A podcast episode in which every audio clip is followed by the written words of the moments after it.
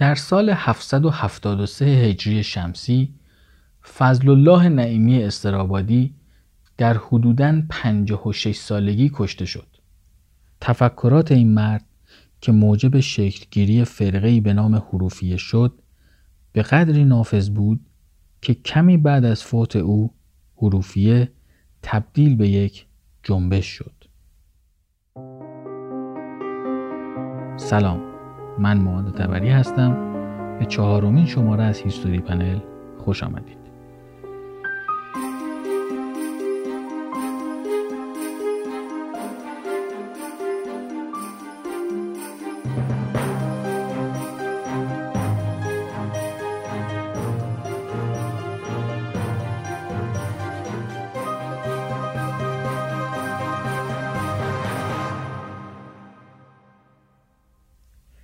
باز هم همون ابتدای برنامه اطلاع رسانی انجام بدم و اون هم اینه که آدرس پادکست هیستوری پنل در توییتر تغییر کرده. آدرس جدید در توییتر پنل پادکست هست در انتها با دوتا S. این آدرس رو توی کانال تلگرام و همینطور در توضیحات همین شماره از پادکست هم گذاشتم.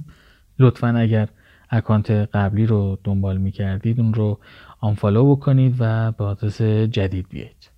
اما قبل از اینکه پادکست رو شروع بکنیم یه اصلاحیه رو هم انجام بدم که به خاطر اشتباه این حقیر اتفاق افتاد. یکی اینکه در مورد اون شعری که فضل الله در بازار در دوره نوجوانی شنیده بود و درباره معنی اون از معلم مدرسه اسلامی خودش سوال کرده بود یک کلمه از اون شعر رو من اشتباه خوندم که اینجا اصلاحش می‌کنم. شعر صحیح این هست. از مرگ چه اندیشی چون جان بقا داری؟ در گور کجا گنجی چون نور خدا داری؟ که من گنجی رو اشتباها گنجی خوندم و اشتباه بسیار بدی بود. اینجا پوزش می‌خوام از شما. دومین نکته هم در مورد منطقه شیروان هست که من شروان گفتم. این به خاطر اشتباهی بود که من کردم در زمینه مطابقت دادن تلفظ ها که متاسفانه از اولین منبعی که به دست آورده بودم استفاده کردم. ولی بعدا رفتم تلفظ دقیقش رو حتی در زبان آذربایجانی چک کردم و دیدم که شیروان درسته. از همه شما پوزش می‌خوام به خاطر این دوتا اشتباه. البته من فایل رو سه یا چهار روز بعد از انتشار اصلاح کردم و مجددا بارگذاری کردم. ولی خب متاسفانه کسانی که همون ابتدا فایل رو گوش دادن یا در همون لحظه اول انتشار دانلود کرده باشن مطمئنا فایل اصلاح شده رو نشنیدند که اینجا باید اطلاع بدم به دوستان اگر لازم دونستند فایل رو مجددا دانلود بکنن. خب بریم سراغ پادکستمون که در واقع ادامه شماره قبله.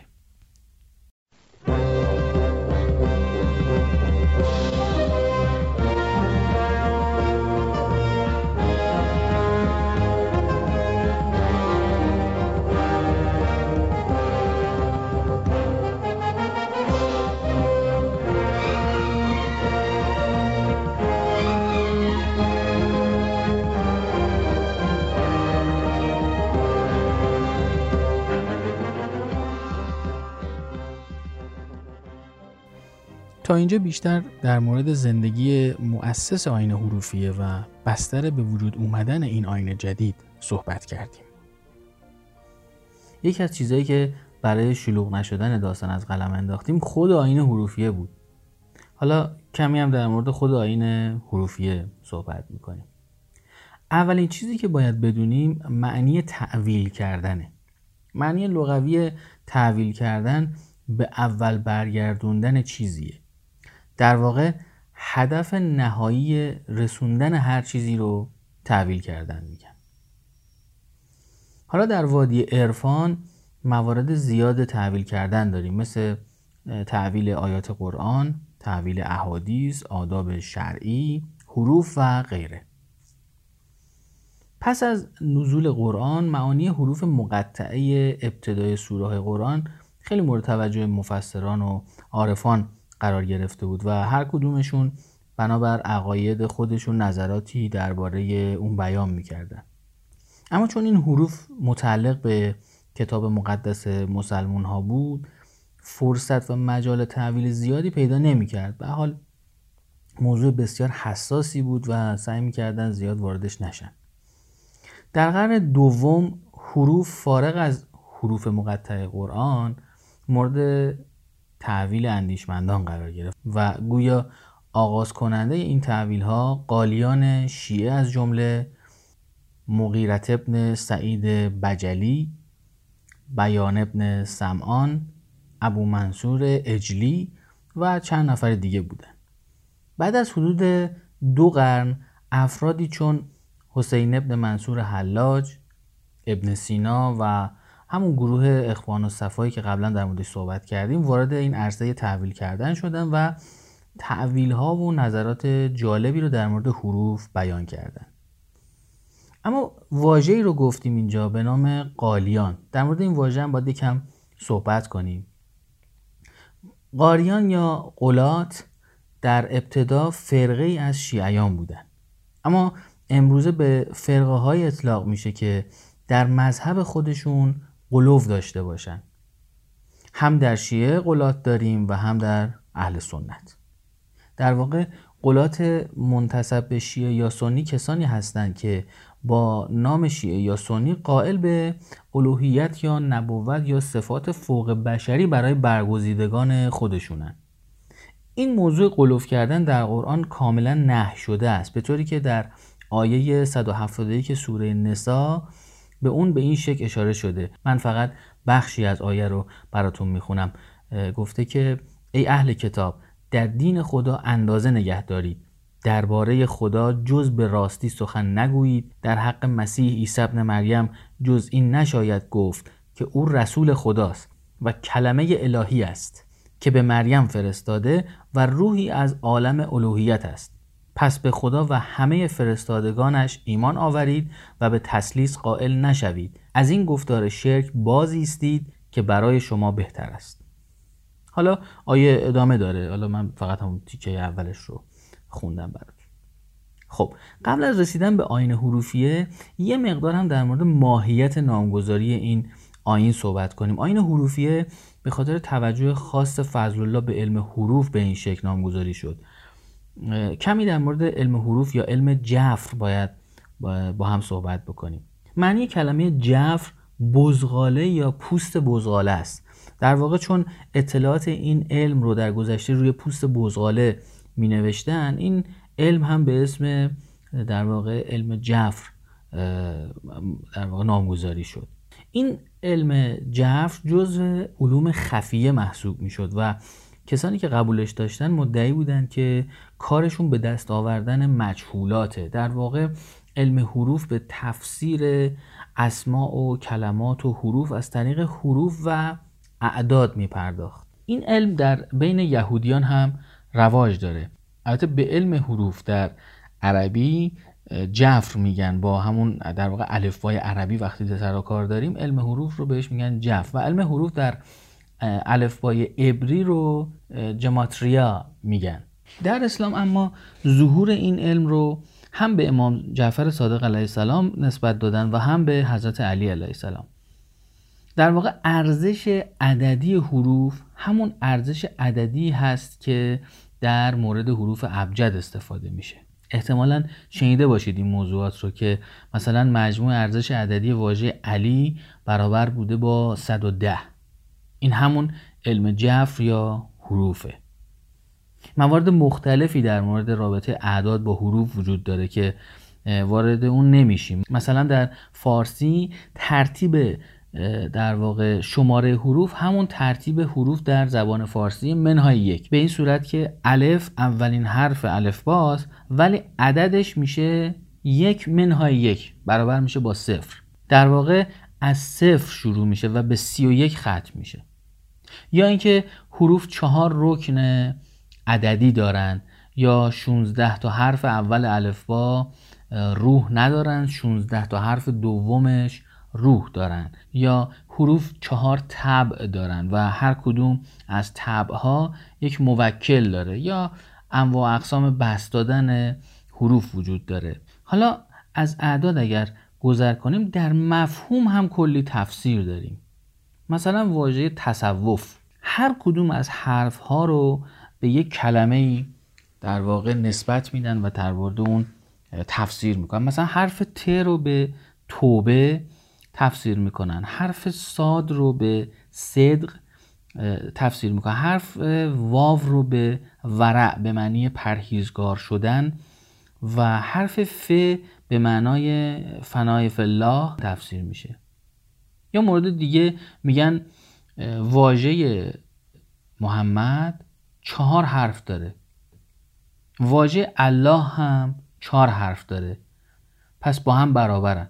این برابر گرفتن ها باعث تفسیرهای بعدی میشه. یعنی این برابر بودن ها در تعداد حرف ها ارزش اینها رو هم یکی می‌کنن و بنابراین چیزهای دیگه رو هم می‌تونن بهش نسبت بدن. الان گفتم محمد چهار حرف دارد. یاد یه کلیپی افتادم. صدای اون رو با هم بشنویم. خالی از لطف نیست. می‌گفت حسن یک نقطه دارد. حسین سه نقطه دارد. فاطمه یک نقطه دارد. زینب پنج نقطه دارد. نه زهر ما. حالا مثلا زینب پنج نقطه داره که چی؟ احمق. چی مثلا می‌خوای بگی؟ آ تو چرا گریه می‌کنی؟ عربده می‌کشی؟ یه چیز بگم از عباس. خب بفرما یا الله. عباس وقتی تو شکم مادرش حامله بود گاهی ننش رو بلند می‌کرد. میکوبید. این مزخرفات کجا نوشته شده تو به چه حقی آبروی شیعه رو می‌بری؟ تو چه کاره دینی؟ این مزخرفات رو و تو چرا گریه می‌کنی؟ تو یه جوان چرا عربده می‌کشی؟ با این مزخرفات. و حالا چهار تا بی سواد به نام مذهب به نام هیئت به نام حسین هر غلطی دلشو می‌خواد بکنن و تو بشینی باش عربده بکشی کجا این حرفا رو زدن سندش کجاست؟ تقصیر شما من. تقصیر شما سینه زن است. شما رو می‌دید به من که هر غلطی دلم می‌خواد بکنم؟ و هر چی به ذهنم می‌رسه بگم شما مقصرید برای تنوع به نظرم خوب بود. البته بخش اول این کلیپ به علم جف وابسته بود ولی بخش دومش هم به قلوف کردن در دین مربوط می‌شد. خب بگذاریم بریم سراغ همون علم جفر یه سری موارد دیگه هم وجود داره. جالب اینا رو بدونیم که چجوری تعویل می‌کنن این حروف رو در موردی میگن که انسان به شکل واژه محمد آفریده شده.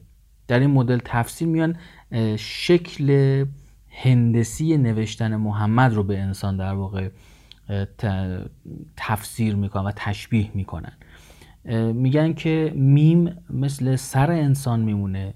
حرف دوم که هجیمی هست اون تیکه بالایی حرف. حرف هجیمی مثل دو دست انسان هست. و قسمت داخلی قوس هجیمی معادل شکم انسانه و قسمت بیرونی قوس میشه پشت انسان. بعد حرف میم میم دوم در واقع معادل کمر انسان هست و حرف دال نشانه دوتا پای انسان هستش. توجه کردید که این حروف رو وقتی محمد رو میان می نویسن حرف به حرف می نویسن هر حرف رو به صورت جداگانه می نویسن حرف رو به صورت پیوسته نمی نویسن که بخوان تعویلش بکنن. یه نمونه دیگه هم وجود داره. میان میگن که در صورت هر انسان دو بار واژه علی مثلا نوشته شده. عین معادل چشم انسان لام معادل بینی و حرف یه هم دهان انسان هست البته منظورشون از حرف یه به صورت معکوس همون مدلی که در نستعلیق احتمالا بارها دیدید که به صورت معکوس و کشیده می نویسنش یه نمونه از تفسیر حروف مقطعه قرآن رو با این علم مثال بزنیم. حروف مقطعه الف لام را در ابتدای سوره یوسف. الف شکل ایستاده انسان در جوانی لام شکل خمیده انسان در پیری و ر شکل خوابیده انسان در هنگام مرگ تفسیر شده. اینها خود علم جفر یا حروف بود. بریم سراغ آین حروفیه و تفکرات فضل الله فضل الله به وحدت وجود اعتقاد داشت اما با یه تفسیر خاص.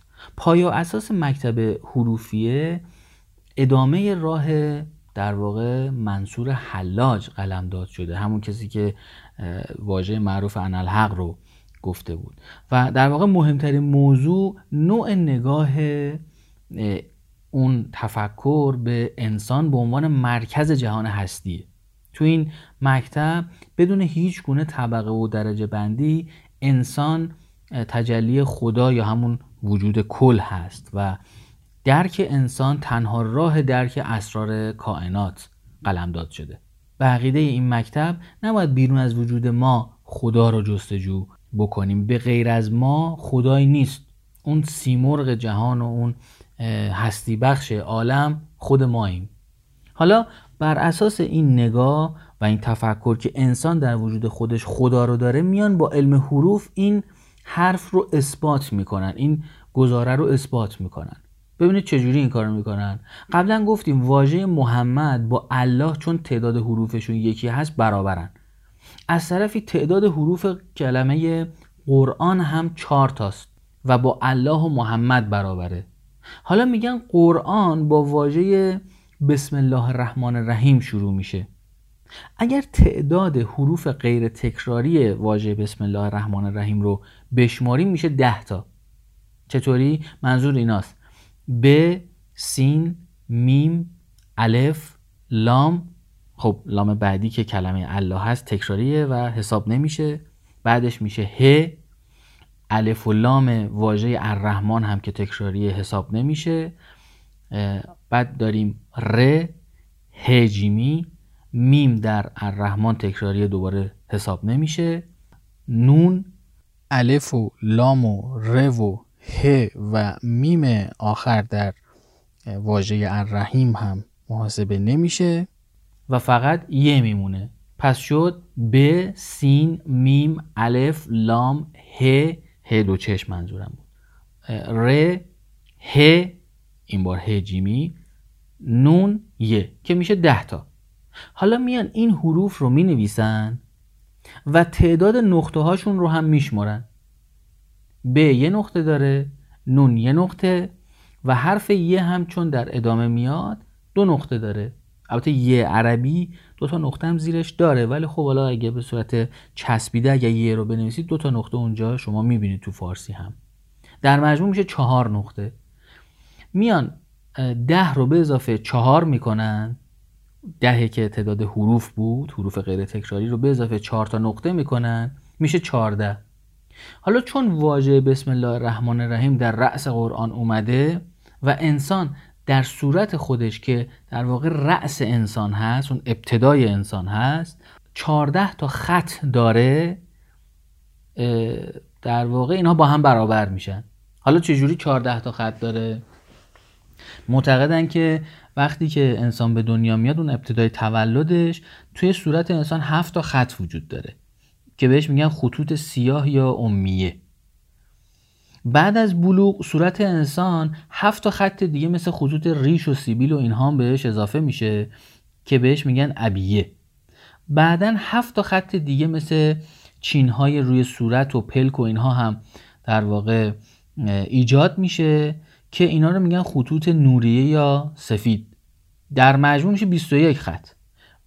مجموع خطوط سیاه یا همون خطوط امیه و خطوط سفید یا نوریه در مجموع میشه 14 تا. پس نتیجتا انسان با قرآن برابر میشه که خودش با واژه الله و محمد یکی بود. و این ثابت می‌کنه که انسان درون خودش خدا رو داره. حتی اگر الان یه مقدار گیت شدید که اینا چه ربطی به هم دارن خیلی ارتباطی به من نداره. این چیزایی که من گفتم و می‌تونید یک بار بنویسید. روی کاغذ و متوجه بشید که چجوری اینا همه چیز رو به هم ربط میدن. این تعویلیه که اونها کردن قرنها پیش. خب حالا این تعویل ها به همینجا هم ختم نمیشه. میگن اگر اون 14 خط در صورت رو در عدد دو که نماد حال و محل هست در واقع ضرب کنیم میشه 28 که این تعداد حروف الفبای عربیه. حالا برای اینکه به 32 حرف الفبای فارسی هم برسن میگن توی صورت یه چیزی وجود داره به اسم خط استوا. خطی که موها رو به دو قسمت تقسیم می‌کنه.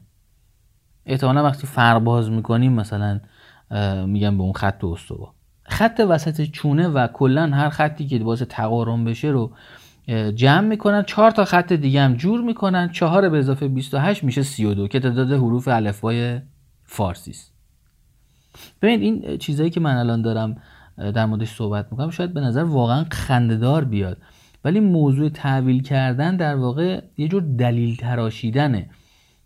و تحویل کردن با علم حروف و اعداد چیزی که دوازده قرن در سرزمین های اسلامی من جمله ایران قدمت داشته و مردم رو درگیر خودش کرده.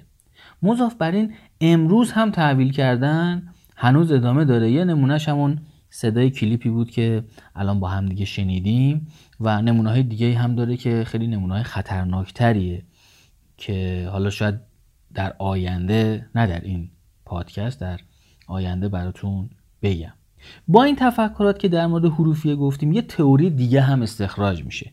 اونم اینه که چون خدا محسوس نیست و دیده نمیشه تنها راه درک خدا از طریق حروف و کلماته و الله هم کلمه است. حالا قرآن خودش گفتار خداست و گفتار از کلمات تشکیل شده و کوچکترین جزء کلمه حروفه. از یه طرف دیگه اسوات حروف و کلمه ها بر معنی اون مقدمه یعنی مثلا وقتی شما میگید سنگ اول شما لفظ سنگ رو میشنوید بعد به مفهوم و معنی اون فکر می‌کنید. بنابراین با اینکه لفظ بر مفهوم مقدم هست اما لفظ بدون مفهوم بیارزش هم هست. از این مطالب میان نتیجه می‌گیرن که چون کلمه با الله برابره و هر شیعی هم یک نام داره که در واقع یک کلمه است پس ذات همه اشیا اللهه پس نام هر مفهومی مثل سنگ رو خدا روی اون گذاشته و خود خدا هم این اسامی رو به انسان یاد داده. از تفکرات دیگه فضل این بود که می‌گفت حضرت آدم و حضرت عیسی و حضرت محمد همه خلیفه خدا بودن و هدف همه ادیان و مخصوصا تفکرات و تعالیم شیعی که نجات انسان هست از طریق رابطه خونی از خلیفه های خدا در من هم هست. پس من هم همون مهدی موعود و خاتم اولیای خدا هستم. و در واقع پیغامبر از طرف خدا برای نجات انسانم بنابراین تفکر فضل اون اعتقاد داشت که دوره نبوت یعنی دوره فرستادن پیامبر و ولایت دوره ولایت یعنی منصوب شدن امامان تموم شده و امروز دوره ظهور هستش. حالا این امام و مهدی موعود کتاب هم می‌خواست دیگه. باید براش کتاب هم جور می‌کرد. قبلش باید یه کمی در مورد قرآن صحبت می‌کرد تا کتاب خودش رو هم توجیه بکنه. تو تفکرات فضل دو نوع قرآن وجود داشت. قرآن حقیقی قرآن مجازی.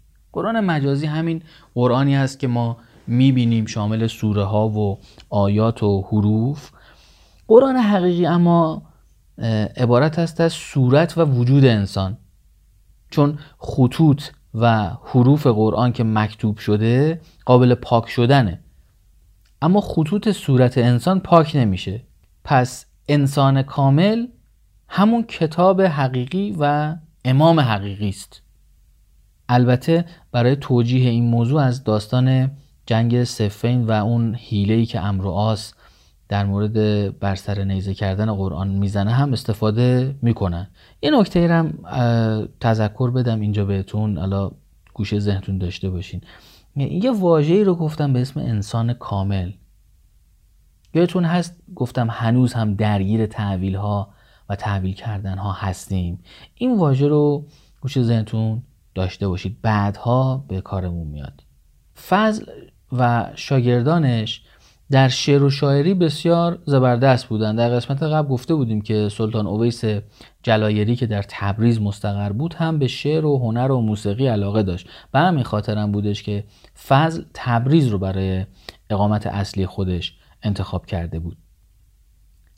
این شعر و شاعری تاثیر زیادی روی شنونده داره. به حال به شعر نظم میگن.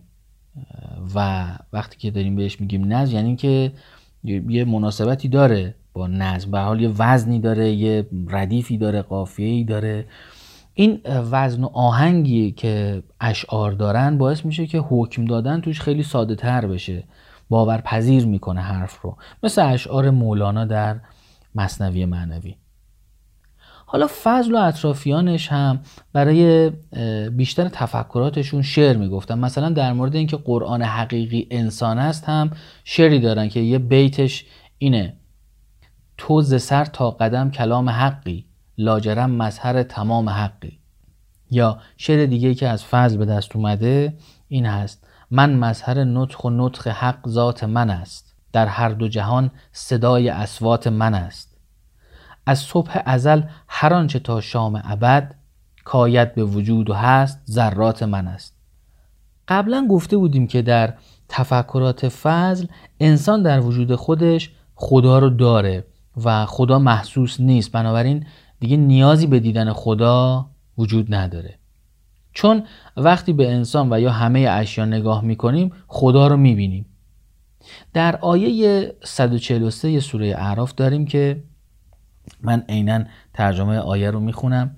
و چون موسی به میعاد ما آمد و پروردگارش با او سخن گفت عرض کرد پروردگارا خود را به من بنمای تا بر تو بنگرم. فرمود هرگز مرا نخواهی دید. لیکن به کوه بنگر. پس اگر بر جای خود قرار گرفت به زودی مرا خواهی دید. پس چون پروردگارش به کوه جلوه نمود آن را ریز ریز ساخت. و موسی بیهوش بر زمین افتاد و چون به خود آمد گفت تو منزهی به درگاهت توبه کردم و من نخستین مؤمنانم. توی این آیه در متن اصلی اون جواب خدا به موسی اون لفظ عربیش این مدلن ترانی به معنی هرگز نخواهی دید هرگز مرا نخواهی دید. در واقع حروفی ها خودشون رو از قید یکی از ارکان اصلی اعتقادات اسلامی یعنی نامرئی بودن خدا رها کرده بودن. حتی در جایی شعری گفته شده که البته متن کاملش رو من پیدا نکردم ولی یه مصرعی هست که گفته که از خمار لنترانی رسته ایم. این در واقع مقایرت با اصول اسلامه. فضل کتابی هم داره به نام جاودان نامه که به گویش استرابادی و با الفبای فارسی هستش. باز هم تحویل کردن به کمک حروفیه و فضل میاد تا به کتابش ارزش و اعتبار بده. تازه با اینکه این کتاب درباره تعویل هایی که بر قرآن نوشته شده اما در مجموع یه مش افکار درهم و گنگ ارزیابی شده. گفتیم که این مهدی موعودی که خودش رو لقب داده بود یک کتابی و یک نشانه ای چیزی می‌خواست دیگه. اون نشانه در واقع داره درست میشه. فضل میگه که انسان تا قبل از سن عقل منظور از سن عقل همون سنیه که دندون هایی که معروف هست به دندون عقل در بیاد. تا قبل از رسیدن به اون سن 28 دندون داره تو دهنش. این 28 تا دندون معادل تعداد حروف الفبای عربیه. وقتی انسان عاقل و کامل میشه اینجا دوباره توجه داشته باشید دوباره عبارت انسان کامل رو گفتم. وقتی انسان کامل میشه چهار تا دندون دیگه هم در میاره و تعداد دندونای اون میشه 32 تا که این تعداد حروف الفبای فارسیه. تا اینجا مثلا میگه که الفبای فارسی کاملتر و بهتر از الفبای عربی هستش. حال قرآن با الفبای عربی نازل شده. ولی سخنها و کتابهای من یعنی همون کتابهای فصل به زبان فارسیه که با الفبای کاملتریه. پس سخنهای فضل کاملتر از قرآنه.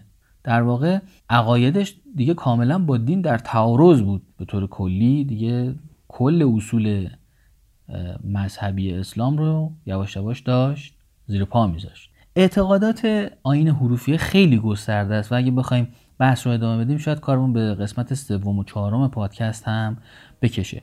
اما بریم سراغ سرنوشت حروفیه و خانواده و شاگردان فضل بعد از مرگ فضل الله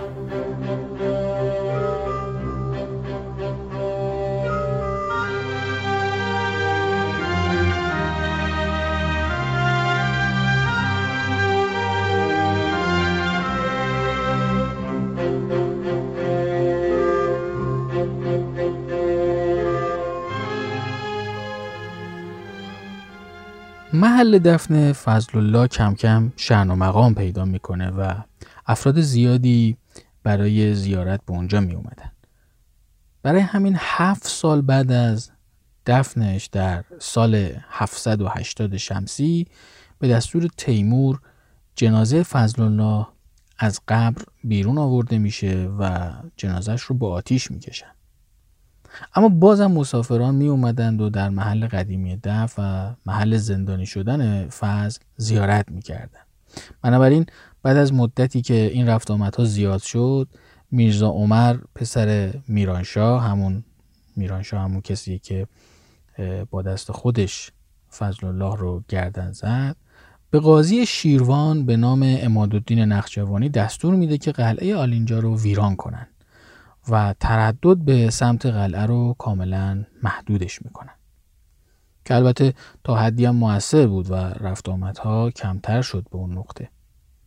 احتمالا در همین زمانها هم بوده که پیروان فضل دست به یک اقدامی می‌زنن تا از زیر فشار بیرون بیان و اونم این بوده که محل دفن رو تغییر میدن و میان باقی مونده جنازه فضل الله رو از نزدیک قلعه آلینجا خارج می‌کنن و در جای دیگه ای دفن می‌کنن. اگر الان روی نقشه نگاه بکنید به منطقه نخجوان و شهری که امروز به نام خانقاه شهرت داره می‌بینید که شهر در یک دره واقع شده و در واقع اطراف یک رودخانه ای هست که در اون دره میگذره و در یک طرف دره قلعه آلینجا قرار داره و نقطه مقابل قلعه در طرف دیگر اون دره مقبره فضل الله هستش. البته امروزه این مقبره بجز اینکه نام فضل الله نعیمی رو یدک می‌کشه اما بیشتر به نام شیخ خراسان معروف هست به واسطه همون مدت زمان کوتاهی که فضل الله در مشهد زندگی می‌کرده. بر طبق مستندات فضل دو تا زن داشت سه تا پسر و یه دختر. زنان او بیبی بی ام الکتاب بیبی بی فاتحت الکتاب و پسرانش امیر نورالله امیر کلام الله و امیر سلام الله بودند که اولین پسرش رو زندانی کردن و اعدام کردن. دو تا پسر دیگه به همراه هر دو تا زن فضل الله در تاونی که در سال 796 شمسی در تبریز اتفاق افتاده بود فوت شدن. تنها دختر فضل هم اسمش بود کلمت الله هی الاولیا. که پس از فوت فضل و بنابر وصیت او رهبری حروفیه رو به عهده داشت. همچنین چهار نفر هم از افراد نزدیک فضل الله بودند که در واقع جانشینان او بودند به اسم مجنودین محمود پسیخانی کمال هاشمی که احتمالا همون امادالدین نسیمی باشه و ابوالحسن علی العلا از سرنوشت مجدالدین اطلاعاتی در دست نیست. ابوالحسن علی هم که گفته میشه داماد فضل بوده از اهالی دستگرد اصفهان بود. پس از مرگ فضل به ترکیه مهاجرت می‌کنه و در اونجا به خانگاه حاجی بکتاش پناه می‌بره. در اونجا تعلیمات کتاب جاودان نامه رو به صوفیان خانگاه حاجی بکتاش آموزش می‌داد. بعد از یه مدت هم حاجی بکتاش و صوفیان اون خانقاه آین حروفی رو قبول می‌کنن و از اون به بعد حروفی میشن. علی هم در سال 798 هجری شمسی فوت می‌کنه. اما امادالدین نسیمی اون که جزو مهمترین پیروان فضل بود در منطقه آذربایجان به دنیا اومد. پس از مرگ فضلالله او هم به ترکیه رفت. در شهر بورسه حکم کافری برای نسیمی صادر کردن و از شهر اخراج شد. بعد پیش حاج بایرام ولی در شهر آنکارا رفت و از اونجا به شهر حلب در سوریه فعلی رفت و در اونجا صاحب یه سری مریدانی شد و به حال یه سری دورش رو گرفتن و قبول می‌کردن حرفاش رو اما به مرور هم ازش یه سری شکایت ها شد که مردم رو داره گمراه می‌کنه و در واقع داره مردم رو فریب میده داره از دین مردم رو جدا می‌کنه. البته علت اصلی این بود که این نسیمی شیعه بود و اون در واقع مردم اونجا سنی بودن و با هم یه مقدار تنش داشتن. در دادگاه ادعا شد که سخنان نسیمی اشخاص جاهل رو فریب داده و کافر کرده و اینها. بعد یکی از علما که از علمای ناراضی بود در حضور علمای دیگه و چند تا قاضی میاد مشکل رو مطرح می‌کنه. کسی که نائب قاضی بود به اون کسی که شکایت ها رو مطرح کرده بود گفتش که اگر نتونی ادعای خودتو ثابت بکنید در مورد اینکه نسیمی اومده و مردم رو گمراه کرده اگر نتونی این ادعا رو ثابت بکنی کشته میشی. برای همین اونم از ادعای خودش گذشت. اون نسیمی هم چیزی نگفت فقط سوگند خورد و ادعاهایی که شده بود در مورد فریب مردم رو رد کرد.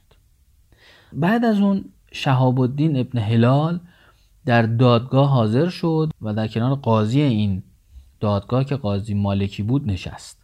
اون گفتش که نسیمی کافره و توبهش رو نمیشه قبول کرد و باید کشتش. بعد به اون قاضی برگشت گفتش که چرا اینو نمی‌کشی؟ قاضی هم برگشت گفتش که تو به دست خودت می‌نویسی که اون محکومه به قتله اونم گفتش که آره می‌نویسم و نوشت و نوشتش رو به قاضی ها تقدیم کرد. قضات و علما هم زیر بار نرفتن پا شدن رفتن جلسه رو ترک کردن. قاضی پرسید که وقتی قضات و علما قبول نمی‌کنن تو چطور می‌تونی اونو بکشی؟ اون گفتش که من نمی‌کشم. سلطان منو معمور کرده که این کار رو سریع تمومش کنم تا امریش رو صادر کنه. جلسه دادگاه رو تموم می‌کنن و نسیمی رو می‌برن زندان. فرمان سلطان معید صادر میشه و گفته شده توی اون فرمانش که نسیمی رو زنده زنده پوستش رو بکنن و جنازش رو هفت روز در شهر حلب بگردونن بعدش دو نیم کنن و این شقه های جنازه رو برای برادر نسیمی بفرستن. نسیمی رو به اتهام انالحق گویی خارج از دین قلمداد کردن و حکم رو در موردش خواستن که اجرا بکنن. ابن هلال هم که مسئولیت قتل نسیمی رو به عهده گرفته بود حکم داده بود که اگر خون نسیمی روی عضوی از بدن کسی بریزه اون عضو باید قطع بشه. در حین اجرای حکم دادگاه خون زیادی از نسیمی رفته بود و یکی از این مخالفان نسیمی با تنه بهش گفته بود تو که انقدر انالحق می‌گفتی نباید از مرگ بترسی. پس چرا اینجوری از ترس رنگت زرد شده نسیمی هم با یه شعر جواب میده این حرف رو.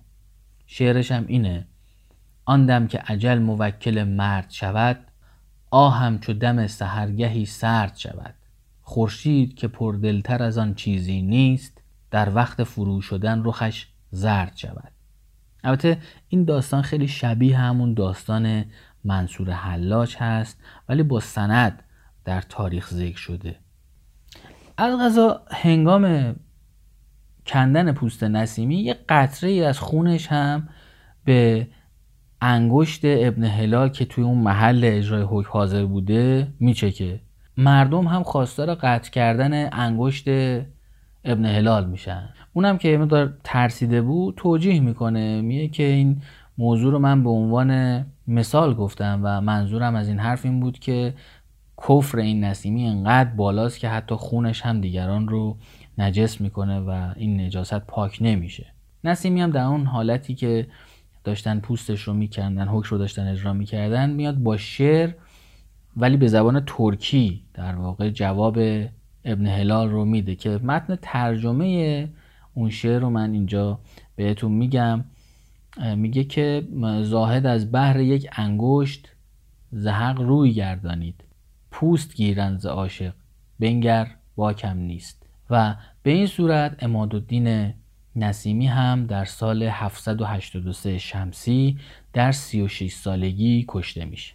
اون رو هم در همون شهر حلب دفن می‌کنن و تا قبل از حمله داعش آرامگاه اون موجود بوده. ولی در این چند سال اخیر دیگه من خبری از وضعیت آرامگاهش به دست نیاوردم که در چه وضعیتی. اما شاگرد دیگه فضل محمود پسیخانی.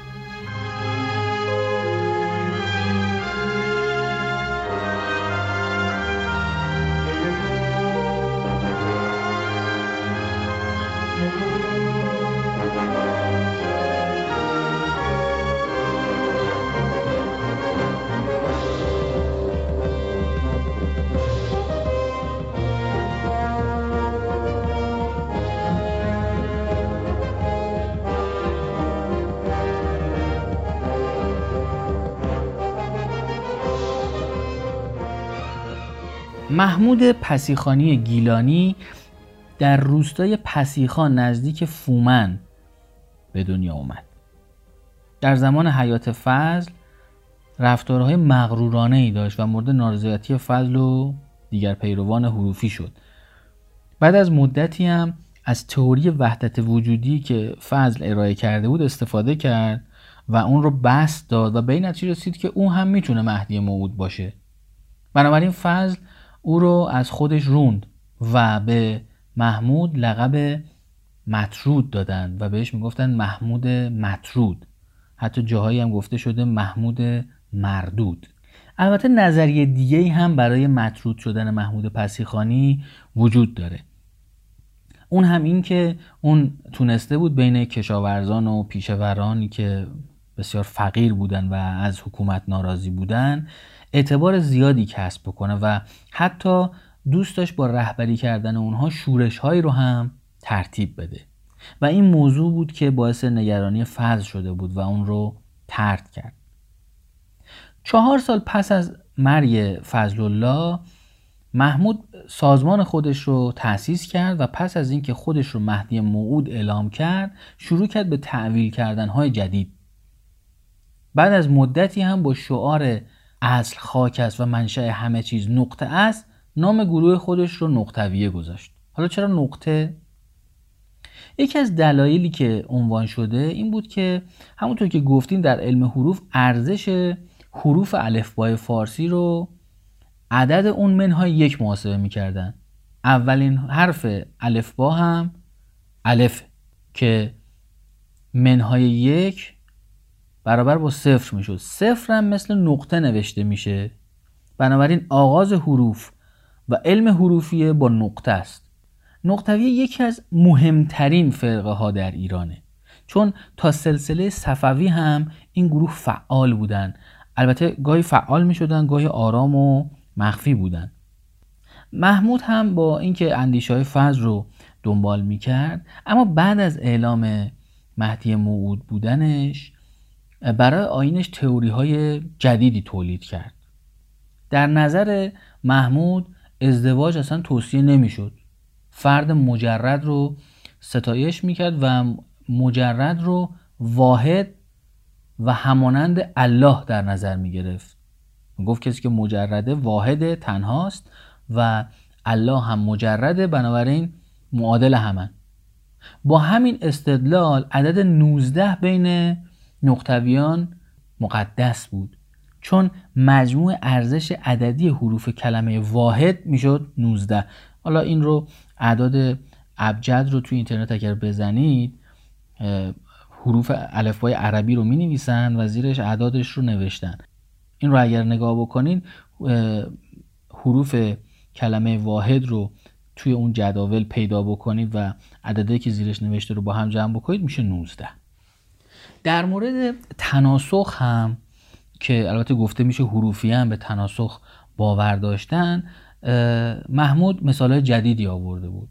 اون خودش رو تجسد یافته حضرت محمد می‌دونست حالا تجسد یافتن یعنی چی؟ تفکر اونا این بود که بدن انسان پس از مرگ متلاشی نمیشه و به عنوان یه توده مجزا جذب خاک میشه.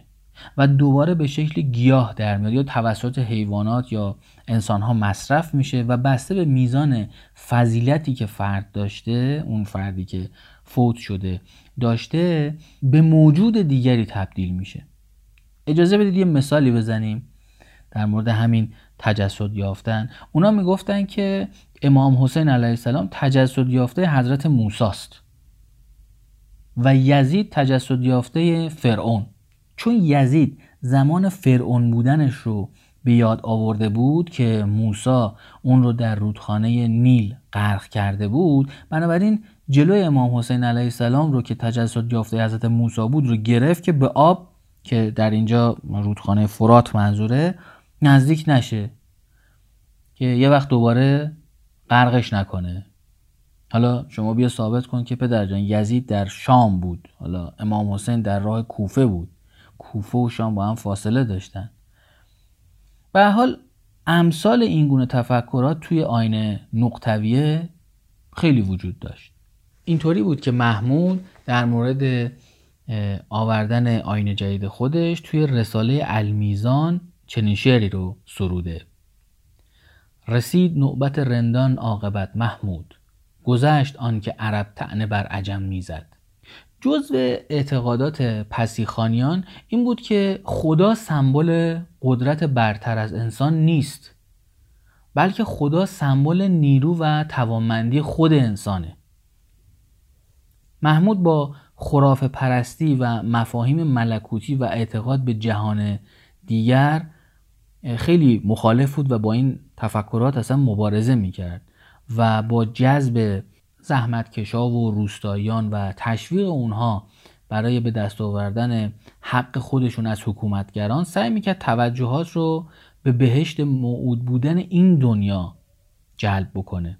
خود محمود در سال 806 شمسی درگذشت. البته روایت های ضد و نقیزی در مورد مرگ اون وجود داره. هم گفته شده که اون خودکشی کرده برخی گفتن که توی رودخانه عرس غرق شده. اما در کتاب دبستان المذهب آورده شده که جسد اون رو در خمره تیزاب پیدا کردن.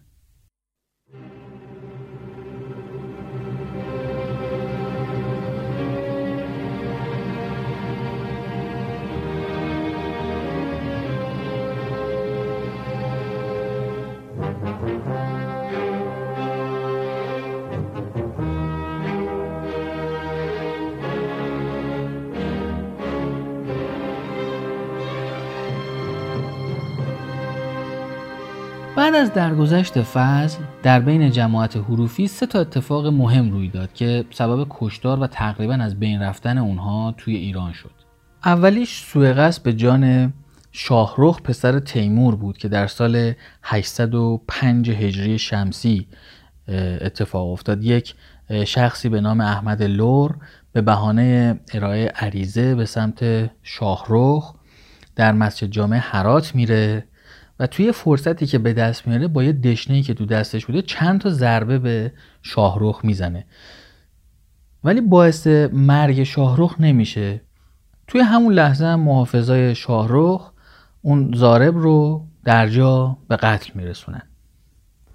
همون موضوع سبب میشه که تحقیقات روی علت این سوء قصد آغاز بشه. توی تفتیش بدنی که از این زارب انجام میشه یک کلیدی پیدا می‌کنن و با اون کلید قفل درهای تمام منازلی که توی حرات بوده رو شروع می‌کنن به امتحان کردن. ببینن این کلید کدوم قفل رو باز می‌کنه. بالاخره اتاقی که او کرایه کرده بود رو پیدا می‌کنن و هویتش رو کشف می‌کنن.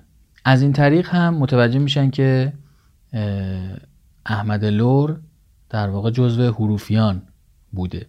وقتی متوجه میشن که فرقه حروفیه پشت این سوء قصد بوده خیلی از حروفیان رو از جمله خواجه عزادالدین پسر همون کلمت الله که در واقع نوه فضل الله هم محسوب می شده رو دستگیر می‌کنن و پس از شکنجه های خیلی زیاد گروه گروه اونا رو گردن می‌زنن و جنازه های اونا رو به آتیش می‌کشن. مشابه این اتفاق توی اصفهان هم افتاد و اونجا هم یه قیامی اتفاق افتاد و باعث دستگیری و گردن زدن حروفیان شد اما سومین اتفاق در تبریز روی داد که در سال 820 هجری شمسی اهالی محله های سرخاب و چرنداب تبریز به همراه حروفیان این شهر که رهبر اونها همون دختر فضل الله بود قیام کردند. بعدا همه اونها رو دستگیر کردند و گردن زدند و مثل حروفیان هرات جنازه اینها رو هم آتیش زدند. خب تا اینجا گفتیم که حروفیان در ایران تقریبا از بین رفتن و بخشی از اونها هم که به ترکیه رفته بودن و با آین بکتاشی در واقع ادغام شده بودن. تنها گروهی که باقی مونده بودن گروه نقطویه و گروه محمود بود. نقطویان تقریبا بدون هیچ تحرک خاصی زندگی می‌کردن تا زمان صفویه. در دوره شاه تحماس در گیلان نام شاه تحماس رو با ارزگی و حماقت مترادف کرده بودن. همیشه توی اون منطقه گیلان آشوب و شورش اتفاق می افتاد اولین اتفاق هم سال 948 شمسی بود که توسط مقامات محلی به شدت سرکوب شد. اما سال بعدش یعنی سال 949 دوباره یه شورش دیگه اتفاق افتاد و این شورش توی منطقه لشت نشا و لاهیجان بود که این دوتا منطقه رو از دست صفویه خارج کرد که دو سال بعد اونها هم به خاک و خون کشیده شدن. این جنگ ها و شورش ها ادامه داشت تا اینکه در سال 951 شمسی شاه تحماس از روحانیون خواست تا فتوای جهاد بدن. این فتوا موجب شد که در سال 952 کشتار وسیع بین طرفداران نقطویه ایجاد بشه. جنبش نقطویه بجز گیلان به اصفهان، کاشان، قزوین، ساوه و نائین هم کشیده شد و در اونجا هم یه شورش های کوچیک و بزرگی رخ داد. این درگیری ها یکی یکی سرکوب می شدن تا به زمان شاه عباس می رسیم در سال 969 شمسی یه شورش خیلی بزرگتر از قبلی ها در شیراز اتفاق میفته که در نهایت باعث دستگیری نقطویان میشه. علمای شیعه هم فتوای بیدینی این گروه رو داده بودن و سبب شد که زندانیان نقطوی رو در زندان با دشنه و قلم تراش تیکه تیکه کنن. یک مرگ بسیار بسیار فجی برای اونها به دنبال داشت این فتوا. سال 972 شمسی شاه عباس به خانقاهی در قزوین مشکوک میشه و خودش با لباس مبدل وارد اونجا میشه و با رهبر اون خانقاه شروع می‌کنه صحبت کردن. رهبر این خانقاه کسی بود به اسم درویش خسرو. این درویش خسرو متوجه هویت شاه عباس میشه و از گفتن مطالب گروه نقطویه پرهیز می‌کنه. اما دستیارای این آقای درویش خسرو خیلی بیپروا شروع می‌کنن صحبت کردن و به دستور شاه عباس هم همه اونها دستگیر میشن و اونها رو از گردن به جهاز شطور میبندن و انقدر توی قزوین میگردونن که بمیرن. درگیری های بسیار زیادی روی داده که همه اونها رو بازگو نمی کنیم ولی به هر حال هم در زمان شاه تحماس و هم در زمان شاه عباس نقطویان دردسرهای زیادی رو برای سلسله صفوی ایجاد کردند. آخرین درگیری های نقطویان در ایران زمان شاه صفی بود. توی این موقع نقطویان دور یه درویشی به نام رضا در شهر قزوین جمع شدن و بعد از یه مدتی هم درویش رضا ادعای نایب امام زمان بودن کرد. به قدری مراجعه به اون زیاد شد که تونستن کل قزوین رو اشغال کنن و توی نبردی که با نیروهای حکومتی داشتن درویش رضا که بدنش توی آتش سوزی که توی نبرد اتفاق افتاده بود کمی سوخته بود رو پیدا می‌کنن و در سال 1010 هجری شمسی گردن می‌زنن. سال بعد یعنی سال 1011 هجری شمسی بقیه اون مریدان درویش رضا که از اون درگیری جون سالم به در برده بودن و انتظار ظهور درویش رضا رو داشتن دور یه شاتر نونوایی که شباهت ظاهری زیادی به درویش رضا داشت جمع میشن. وقتی شهر دوباره به تب و تاب میفته و بلوایی تو شهر به راه میفته نیروهای حکومتی شاتر رو دستگیر می‌کنن و با حکم شاه صفی اون شاتر بینوا رو هم دار می‌زنن. در واقع بعد از این بود که نقطویان تقریبا از بین رفتن و فقط تفکراتشون در ذهن مردم باقی موند. البته بخشی از اونها به هند رفتن و با آینهای هندی ادغام شدن. بخشی هم که موندن در نهایت با تأثیری که در تفکرات آیندگانشون گذاشتن باعث ظهور آینهای جدیدی با نامهای بابیگری و بهاییگری شدن.